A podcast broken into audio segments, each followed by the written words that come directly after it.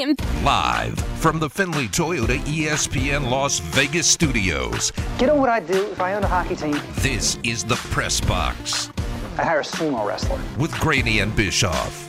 I'd give him a uniform, transportation, 500 bucks a week to sit in the goal, eat a ham sandwich, and enjoy the game. My team would never get scored on. on ESPN Las Vegas.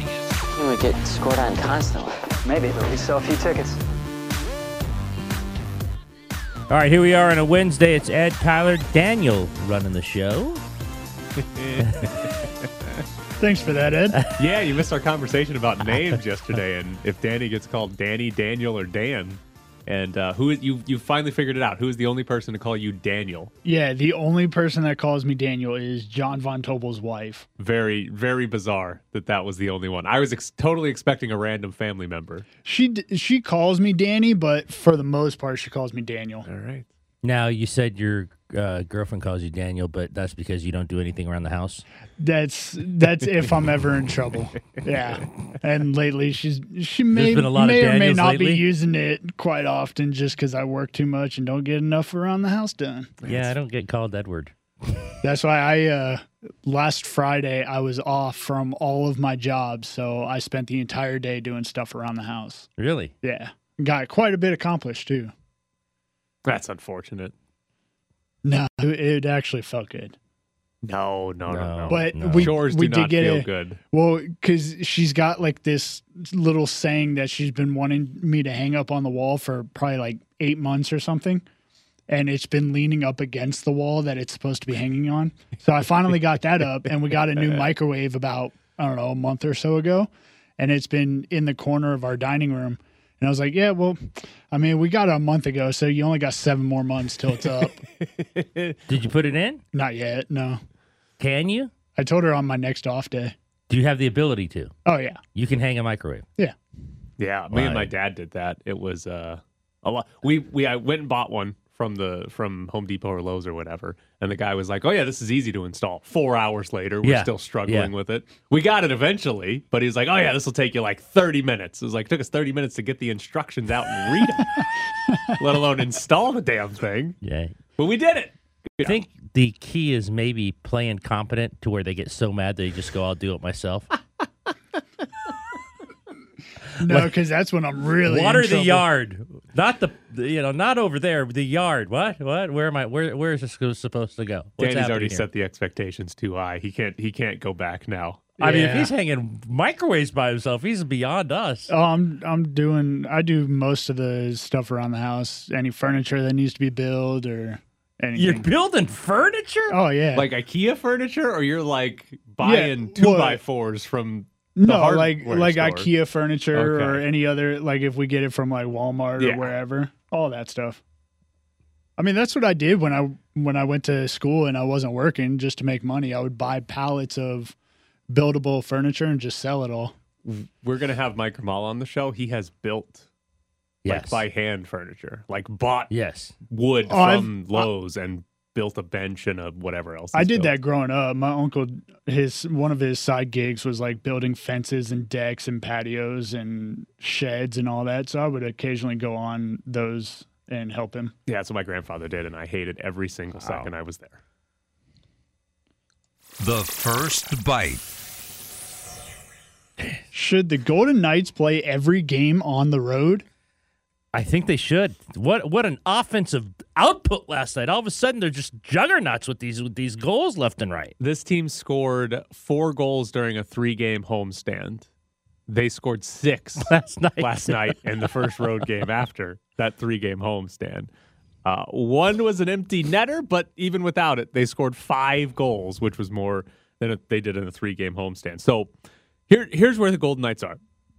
They are 13 2 and 1 on the road. Like that that is an unbelievable road record. It's I think Boston has the best home record and they're like 15-0 and 1 and that one is to Vegas. And there's one other team and I'm blanking on them who has an incredible home record. The Golden Knights road record would be the third best home record in the NHL league. if it was a home record. Yeah. That's how ridiculous it is.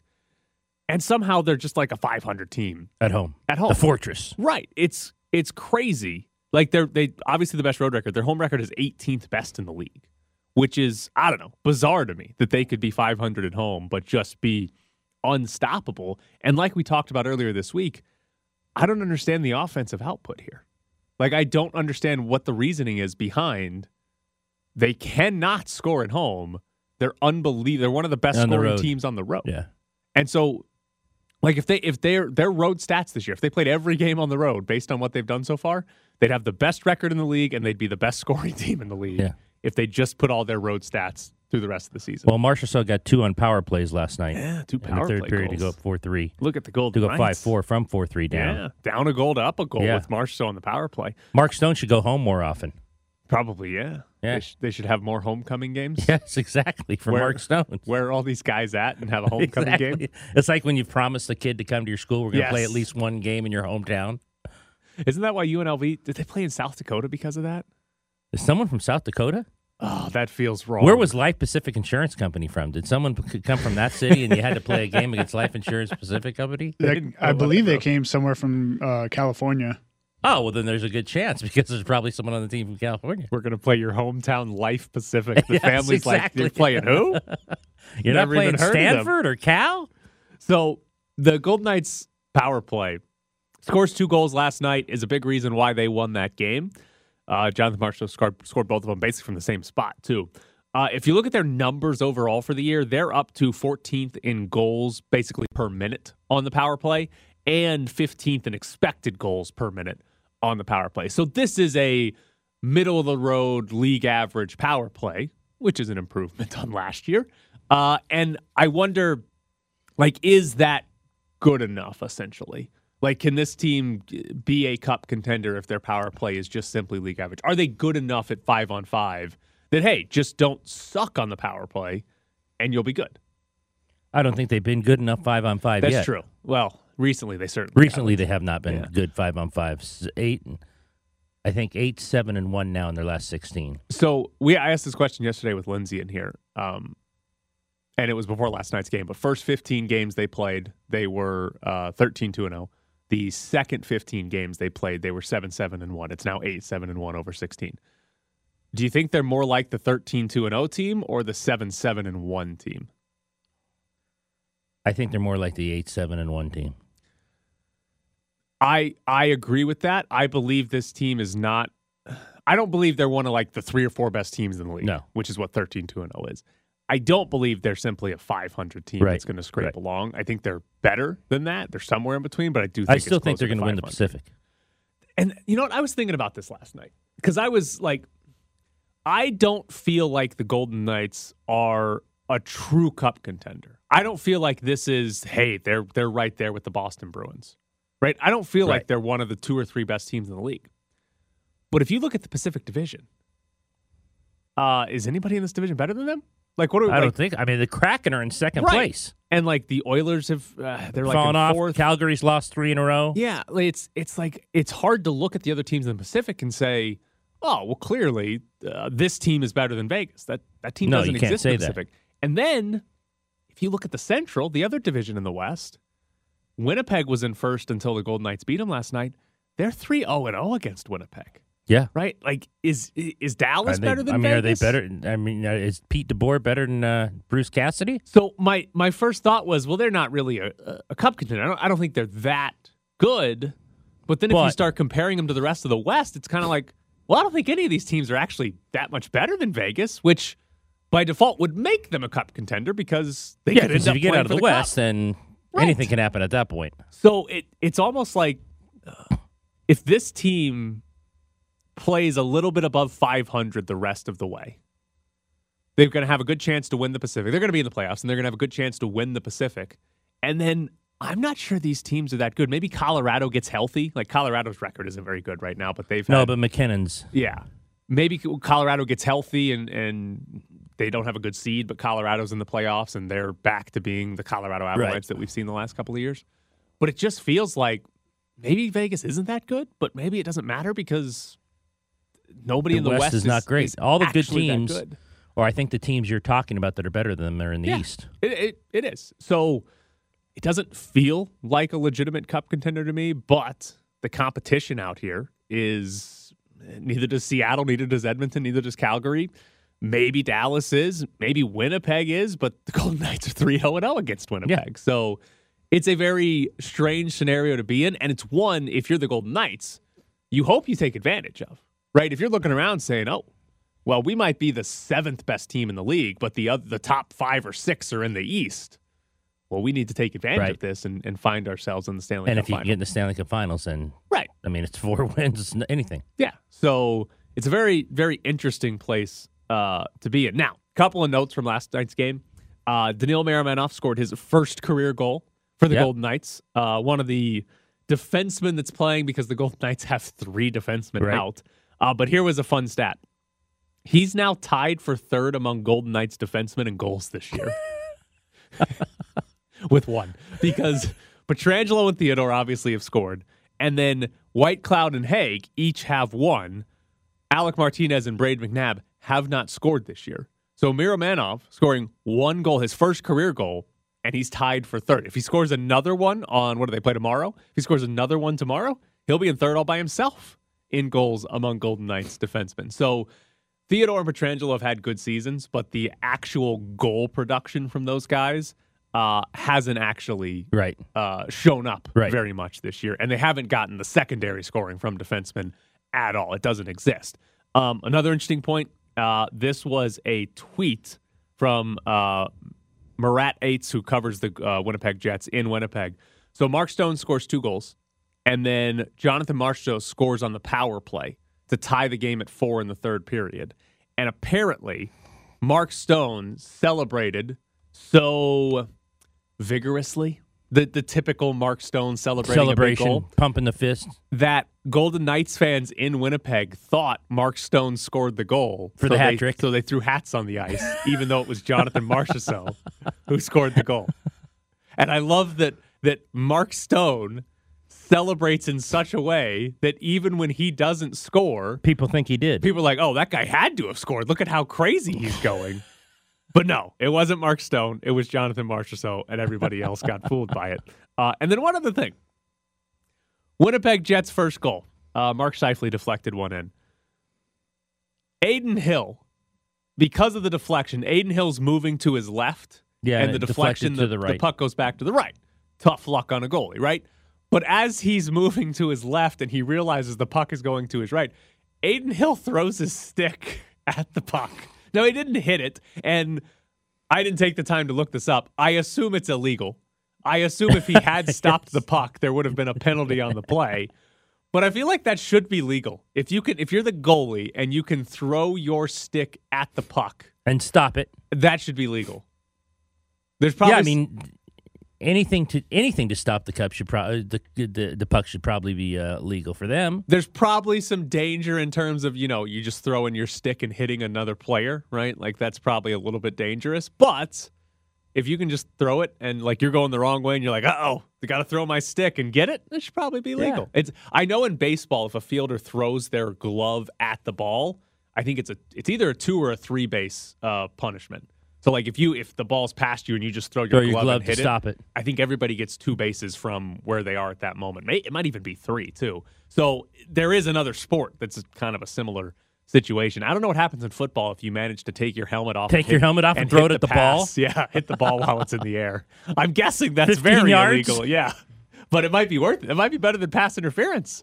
Pass interference is a spot foul. Yeah, that's right. If you know it's about to be 50 yards, Throw your helmet at it? Yeah, might be better. So I think that should be absolutely legal from Adin Hill. Uh, but it's probably not. Uh, but I'm glad that he tried. All right, coming up next, we'll jump into some Raiders because they might be healthy this week. Same formation as first down. Second and goal from the one. Snap. Give to Josh again. Off the right side. Has some room. Squeezes in. Touchdown Raiders. An opening drive. 75 yard push. And Jacobs caps it off with a one yard dive through the right side. And it's 6 0 Las Vegas. It's the Press Box with Graney and Bischoff on ESPN Las Vegas. The Raiders take on the New England Patriots on Sunday. This game was originally going to be Sunday night football, but it got flexed out of Sunday night. Uh, you remember when people were upset that the Raiders got flexed out and then they lost to Baker Mayfield and the Rams? There were some people very upset about it being flexed out. Uh, and then they promptly had one of the two most embarrassing losses of the season. Yes, losing yes. to Baker Mayfield. I threw knew- a party, but there were some people who were upset about being flexed out. who knew all of three plays. Uh, so no Sunday night for the Raiders and the Patriots, but they could get Darren Waller and Hunter Renfrow back. Uh, Vinny Bonsignore reporting that uh, earlier this week. Did you know Waller and Renfrow uh, have combined for one touchdown this season? Renfrow's That doesn't in, surprise me at all. Renfrow's played in six. Waller's played in Yeah, five. that doesn't surprise. Waller, I've got to be honest. I'm surprised Waller's played in five. It doesn't seem like he's played that much. He's the one that has the touchdown too. Renfrow doesn't have one. It's Darren Waller with the only touchdown between the two of them. It is uh, technically four games for Waller, and then the what five snaps against Kansas City. right. So, So, it counts as a game played, four. but he played all of you know three or four snaps in that one. So it, in reality, he's played in four games for the Raiders this season. Does anything is there is there a significant change to the offense if those two are back and healthy and playing this week against the Patriots? I mean, you'd think they'd like to get them involved, uh, but we'll see. I with Waller, it's believe it when you see it. To me, um, this this hamstring or whatever he's had for so long, uh, I want to see him be healthy. Now, Renfrow had an abdominal pull, I think, or something with his with his uh, uh, uh, abdominal area. Um, so if he comes back. I have more faith in Renfrow than I do Waller, to tell you the truth, to come back and make some kind of impact. That's fair. I think it's perfectly fair to look at it and say once once Waller actually does it again, you'll believe that Yes, Waller is yes, back to is being back. the big time tight end threat Right. that he was supposed to be coming in to this season. So here's the part that's curious to me. Before that Rams game, the Raiders had won three in a row. Darren Waller was going off in basically every game. And as Jared pointed out, there were so many times where he would be in single coverage and the defensive back would fall down and he'd be wide open.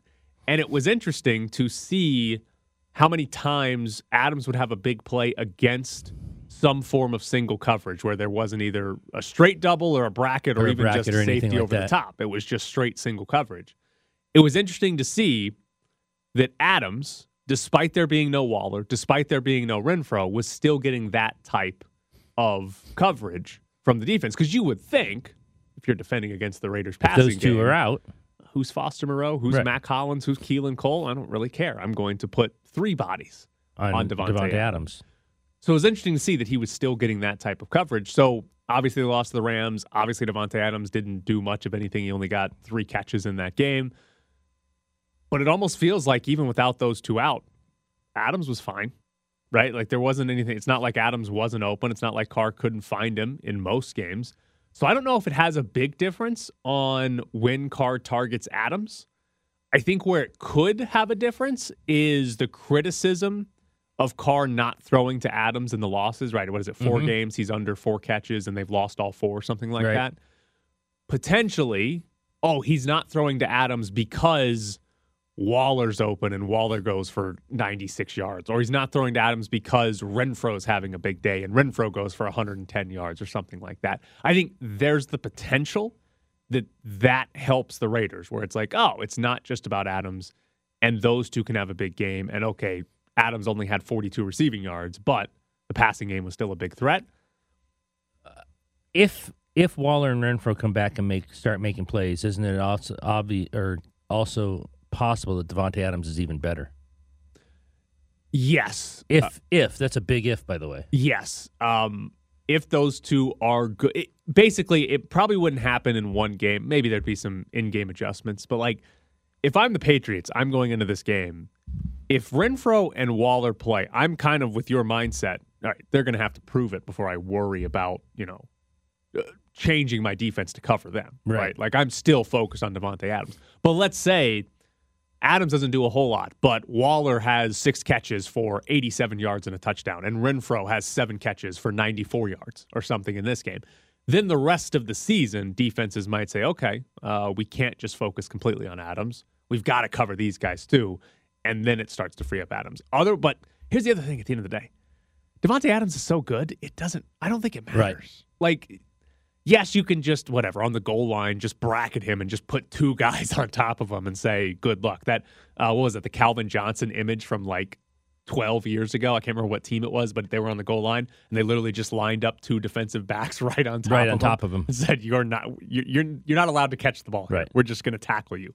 So like maybe you could do that, but it Adams is so good that it doesn't matter. Like he's going to get open a lot of the times and even when he doesn't, he's going to make that ridiculous one-handed catch anyways. Like eh, the, the God, it's so crazy that he had two unbelievable catches in that Rams game. The one-handed catch down the sideline and then down the other sideline where Jalen Ramsey, I mean, Adams had half a step on him, maybe, and Carr made a great pass, and Adams just threw his hands up at the last minute, so Ramsey that was couldn't the most out. impressive part. Like Ramsey's probably watching it when his hands go up. What, did you see the never- replay? Yeah, Ramsey has his arm up, ready to swipe. right. But his And- but Adam's hands aren't even right. up. And he's waiting for Adams to put his hands Right. out to know when to swipe. And because Adams was so good at not putting his hands until the very last Right. second, Ramsey didn't have a chance. Right. Because Ramsey didn't. Ramsey knew, okay, the ball's probably coming here, but he wasn't looking back. So he didn't know when the ball was coming. He was waiting on a cue from Adams' body. And Adams knew that, gave him the cue extremely late, and still made the catch. It's crazy he can be that good, and even when he's not necessarily open. So we'll see what they actually do here. Um, do you put anything into uh, the Raiders signing a new offensive lineman yesterday? I don't know how to pronounce it. Netane Muti. I put in the fact that they mismanaged it from the very beginning with some with this offensive line, and they didn't make upgrades to start. Even though, you know, there's been games recently where the offensive line's been pretty good, but cutting John Simpson, um, I guess we should have seen that coming. He hadn't played a snap since uh, Alex Bars went out. Boy, that 2020 class, what a disaster! So, okay, the John Simpson cut, there's a couple things that's interesting to me. Number one, he was one of the starters they picked going into week one. Right. And he played in the first two games of the season, and he did not play a single snap until last week when Alex Bars got hurt. So they misidentified talent in the offseason, in the preseason, because they thought John Simpson was a starter and he did not play for basically the entire season. The other part, they benched him, right? They realized, oh, he's not very good. And then they didn't cut him or try to make an upgrade at the offensive line until he had to play and wasn't very good. That's not very good management. No. Right? Like maybe it's I don't know. You can't can't point at John Simpson and say, oh, he's the reason they lost. But like they waited until John Simpson played poorly to be like, oh, we need to get rid of this guy. When they benched him after week two and did not play him for Should have like known. nine straight games. Why did it not happen earlier? Right. and it took until oh oh yeah he's bad that's why we benched him oh we need to cut him again Eh, to me that's just weird management weird roster management too they clearly identified he wasn't any good but he stuck around until he cost them you know again he didn't cost him the game but until they lost a game and he had to play because of it so very very weird roster management there all right coming up next mike Grimala joins the show Inbounds pass is knocked away and stolen. Jackie Johnson comes away with it. Jackie off the glass, and Luis Rodriguez for the slam dunk. Defense into offense, and the Rebels lead 14 to 3. Comes middle of the floor. Keyshawn curls down the lane. A lot of contact. Keyshawn puts it off the glass and in. Oh, he countered Basket, basket counts, and the foul.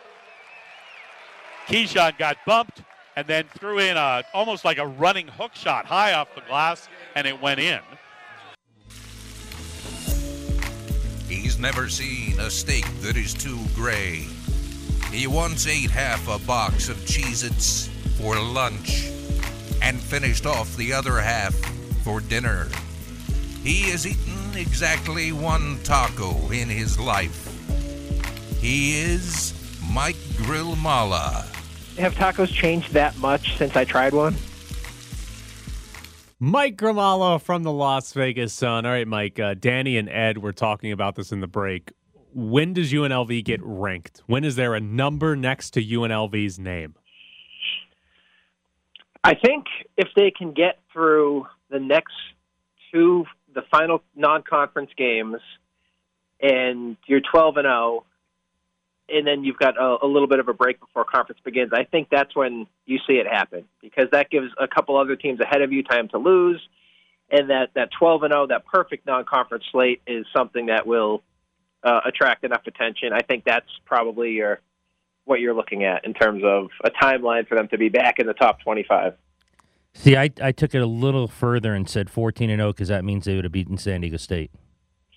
Oh, I mean, if they do that, they're definitely ranked. They may, you know, they might get into the top 20 at that point. Um, yeah, that would be a, a definite factor. I'm, but maybe it's wishful thinking on my part because I would kind of like, I want them to go. You know, I want them to be ranked for that San Diego State game ahead of time. I think they will. I think if they do If win, 12 I, I think Mike's on on the right track. If they win the next two, because they they only play twice before Christmas, Right. right? There's a lot of other college basketball games that are going to happen. Like Mike said, other teams are going to lose. I think if they win too, they're 31st right now. If you expanded the poll out Right. to others receiving votes, I think they'll get in the top 25 if they win the next two against San Francisco and Southern Miss. Which, by the way, those are both they're not top 100, but they're both top 150 teams in KenPom. So it's not like those are you're not beating the 315th best team in college basketball. You're beating two teams like Southern Miss is like nine and one, 10 and one, or something like that this year. Um, all right, Mike. Before we go back to UNLV basketball, Danny before the show was talking about how he uh, he likes to, I think, build furniture, but he was mainly talking about like IKEA furniture and stuff like that. Uh, have you built any furniture recently just out of wood you bought at the hardware store? Not recently. Um, that's kind of like a, a summertime hobby of mine. Um, I can, but I do that in my spare time. The last thing I made was a, a bench, like a nice interior bench that's in my living room now. It's like four and a half feet long. It's very sturdy. You've seen it. It's pretty nice.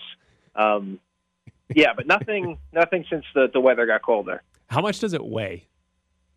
The bench, Yeah, like is it Uh, is it unbelievably heavy? it's I can move it around by myself, but it would be easier with a second person. All right, because like my my grandfather also just built furniture for the hell of it out of wood that he had, but everything he built was unbelievably heavy, like the heaviest thing you've ever built in your life. When my car ran into my house, a bench, well, more of a stool that my grandfather had built was in between the the house and my car. And that probably for, prevented my car from rolling actually through the wall into the house. Because if you're buying your own lumber, you're not buying like particle board. You're not buying like cheap stuff. If you're going to go through the process of making something, you're not going to skimp and buy like cardboard. You know, you're not going to make a table out of cardboard. You're going to buy like good like two by six lumber, and you're going to put it all together with that. So, yeah, the end product it is it does it does tend to be a little heavy and uh, on the sturdy side, but that's a good thing. I think that was a veiled shot at Daniel for uh, for IKEA. No shots, man. No shots. IKEA has some good stuff. They have some great instructions as well. Uh, all right, Mike. We saw this a little bit with Washington State. Uh, UNLV still won the game, but does UNLV lose their first game of the season at some point because they give up a bunch of open threes? You know? I want to say yes, that will be the reason because you know they play that defense where they are committing multiple men to defend the paint. Like they're they're going to give you open three pointers. Um, but I mean, who's going to shoot it better than Washington State did? Like they they made them all. They came out in the first uh, the second half, especially. They made their first five, I think, coming out of the break. That puts a lot of pressure on uh, on UNLV, and they held up. So yeah, there are probably going to be a, a handful of times the rest throughout the rest of the season where opponents um, step up and make their three pointers, but I don't think that alone is going to be enough to beat them because we just saw Washington State do about as good a job as you can of, of converting those open shots. And UNLV stood tough. They took those shots. They said, you know what, we're going to stay committed to our defense. We're going to give up a couple threes, but we're going to take away everything else. And they scored enough on the other end. So they're going to lose at some point. I don't think it's solely going to be because of the three pointers. It'll probably be because they give up three pointers and they have a rough offensive game of their own, or they commit too many turnovers. You know, we haven't seen them have a game where they turn it over 20 times, um, which is probably coming. It happens to every team at some point. So it'll be a combination of things. I don't think it's just going to be solely because of the defensive system where they do give up the three. If there's anything in this start that surprises you, what is it? I think I, I, I was saying this weeks ago, but it still holds true. It's just how quickly they've identified, like how quickly they bought into this team identity, and just everyone is on board. You know, it's it's hard to get players, college age players, you know, teenagers, to say like, we want to play this defense first system where we're going to really grind it out on defense. We're going to get shot clock violations. That's our biggest thing. That's our goal. And then on offense, we're going to spread the ball around, and we're not really going to have any superstars, but we're going to have ten guys who just play uh, as hard as they can on defense, and we're going to win that way. And it's going to be low scoring and not maybe not the most exciting, but it's going to work. And I, I was thinking before the season, like, hey, yeah, that could work. But by the end of the season, the players will see that it works and they'll buy in in time for the, the Mountain West tournament, and maybe they'll be playing their best ball. Uh, I did not expect them to buy into that before game one, and I think that's what we've seen. Like they are super committed to this this system, and that's what's that's what's brought on the success. I thought it would take much longer for that to kick in, so that's the biggest thing. And then the second thing I would say is uh, just the production of some of these transfers who we really didn't know what to expect. EJ Harkless was really more of a third guy at Oklahoma. Luis Rodriguez was more of like a fifth or sixth man at uh, Mississippi, and they've both stepped up. Like Luis Rodriguez, 12 points a game. EJ Harkless, 14 points a game, and he's like he's sort of the closer. They give the ball to him to make tough shots down the stretch. So those two guys, um, you know, they really hit on the transfer portal and the fact that they are really bought into the, the system already. Those are the two biggest surprises to me. It's Ole Miss, not uh, Mississippi. Um, do you have any idea when Eli Parquet could return? And is that a minimal difference to this team or a big time difference for UNLV if they've got to play without him for a while? They've got uh, a practice that's open to the media tomorrow, so I'm sure we'll we'll find out then. We'll be able to see if he's on the court and participating, and we'll get to talk to Kevin Kruger afterwards. So tomorrow we should get an update on on Eli Parquet. Uh, crunching the numbers, there's there's not a, a huge discernible difference. I, I did it. Uh, I wrote a story yesterday. Um, they are for the season. They're plus twelve point six with Parquet on the floor, and then with lineups without Parquet but with Justin Webster, who is his main backup, they're plus twelve point zero. So there's not a huge drop off there. Mostly because Justin Webster is on fire right now. I think he's like 11 of his last 13 from three point range over the last four games. But they are they're just as good with Webster in there for now. Um, I think what Kruger would probably be, be most concerned about is Parquet is their guy on the ball. That's the guy they like to put on the opposing point guard to harass him and wear him down throughout the game. So we may not see as much of that, or maybe they'll give those responsibilities to Keshon Gilbert uh, or EJ Harkless for a couple games, or, or however long Parquet is out. Who knows how long it's going to be? Um, but in terms of the numbers, they've been they've been able to patch it in when he's not on the floor. So um, we'll have to see if they can do that over a longer period of time, maybe.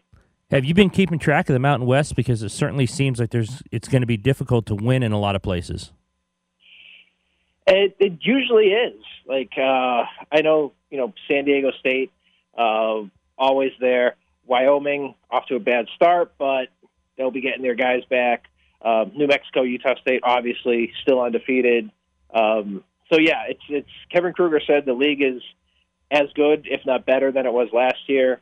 Um, so they could be looking at another four, five bid kind of season for the the Mountain West. So yeah, it's going to be a tough in conference, uh, but that's a good thing for UNLV. It gives them a few more chances to maybe add you know a, a quality victory along the way. All right, before we let you go, what did you eat for dinner yesterday? What did I eat for dinner yesterday? Oh, uh, okay. it's not. It doesn't probably doesn't count as a dinner per se. Um, what I got is uh, smart food that that that seasoned popcorn. You know what I'm talking yes. about? Yes, yes. So I had some of that, and then I bought a Whitman sampler, assorted chocolates. They were fifty percent off at the grocery store. and so I was going through that for um for most of the night as well. So you had uh, like what is it, white cheddar popcorn and chocolates? Yeah, yeah. I had about half of the bag of the popcorn, and then I was going at the chocolates. And uh, man, it's it's tough. It's tough. The Whitman sampler used to be my favorite thing, but apparently they've changed it. And it's, Oh, uh, no. It's no, lo- yeah. They they got rid of a bunch of the the best flavors. I went into a deep dive. They got bought by another company. Uh, they, it, everything's changed. It's it's the whole thing. How much time do you got to go to dive into this Whitman sampler conspiracy? Uh, Mike, I'm always glad when I ask you what you ate for dinner because that was a better answer than we could have expected. He's Mike Grimala from the Las Vegas Sun. Thanks, Mike. Thanks, Mike. Thank you, guys. Wow. That's phenomenal. I was at CVS yesterday picking picking up some stuff, and uh, I saw that Whitman sampler. I believe that's what he's talking about. That's a huge box if the, it's what I'm thinking of. And he did a deep dive into that thing. Well, he did a deep dive into the company as to why they changed the The, product. the, the type of chocolate, Right. And discovered they were bought by another company. I promise Mike Grimala is, I believe, 40 years old, not 12. Because if you asked a 12 year old and you're like, hey, you've got adult money, what do you want to do for dinner? White cheddar popcorn and chocolate, Yes, please. exactly.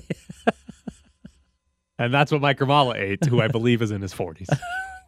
Phenomenal work. All right, we've got tickets to give away to go to the Las Vegas Bowl. The SRS Distribution Las Vegas Bowl is this weekend in Vegas. It's Florida, it's Oregon State, and we got a four pack of tickets for you. 702 364 1100. That's the phone number if you want to go see Florida and Oregon State in the Las Vegas Bowl. 702 364 1100. Be caller number seven right now at 702 364 1100. Livakovic is set, and Lionel Messi, as he ties an all-time World Cup record in his 25th game played, trying to keep the dream alive of winning it for the first time. Emiliano Martinez can't bear to watch. Messi buries it. Julian Alvarez, he's got the support of Molina coming up to his right. Alvarez wants to run it himself. On mine, fall back to it, does. One end of the field to the other.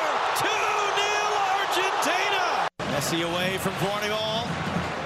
Able to recover at least for a moment. Messi dances around, turns the corner, gets inside of him, cuts it back. Julian Alvarez, 3-0 Argentina. What a performance tonight. We're back to the press box with Grady and Bischoff.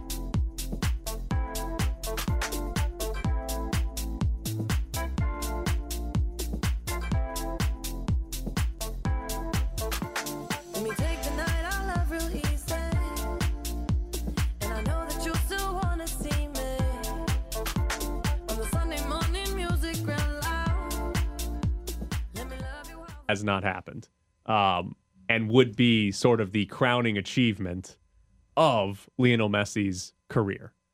Are you at all interested in the legacy talk of Lionel Messi? Yeah, I'm interested in any legacy talk. Yeah. I asked this Absolutely. I'm Lindsay interested and- in him coming to MLS. So I asked this to Lindsay and Danny yesterday, and they both said yes. So I am uh, Yeah. relatively enthused by the fact that people do care a little bit about Lionel Messi and winning the World Cup and it being like the stamp on his career and maybe the greatest career of all time in the sport.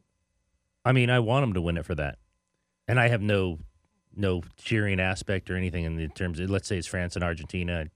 I wouldn't know you know enough about them, but just Right. because of him and the legacy, then I would root for him on Sunday. I have always uh, liked Lionel Messi. I do a World Cup bet with two of my friends every four years, and every year I pick Argentina, except this year.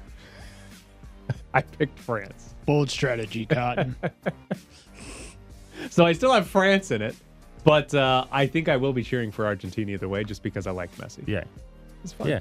He's been unbelievably good, and he's going to be here in Major League Soccer. Do we know where he's playing? yes. Inter Miami. Yeah, That's right. David That's right. team. That's right. Beckham's team. And uh, as Matt Doyle, who covers Major League Soccer for uh, MLS.com, tweeted out, he can't wait to see Lionel Messi playing in the U.S. Open Cup, which is the tournament that Lights FC plays in, where he's going to have to go to some converted AAA baseball stadium and play in front of 4,500 people. Oh, it'd be hilarious. How many games are we going to get with Messi where he scores at least four goals? Zero. That's a lot. That's I a think it's going to happen. Zero. What if he was here and he came out at uh, he came out after halftime and Canseco was hitting balls and he said, Messi would be like, "What? Where did I come? What did I do here? Where am I?"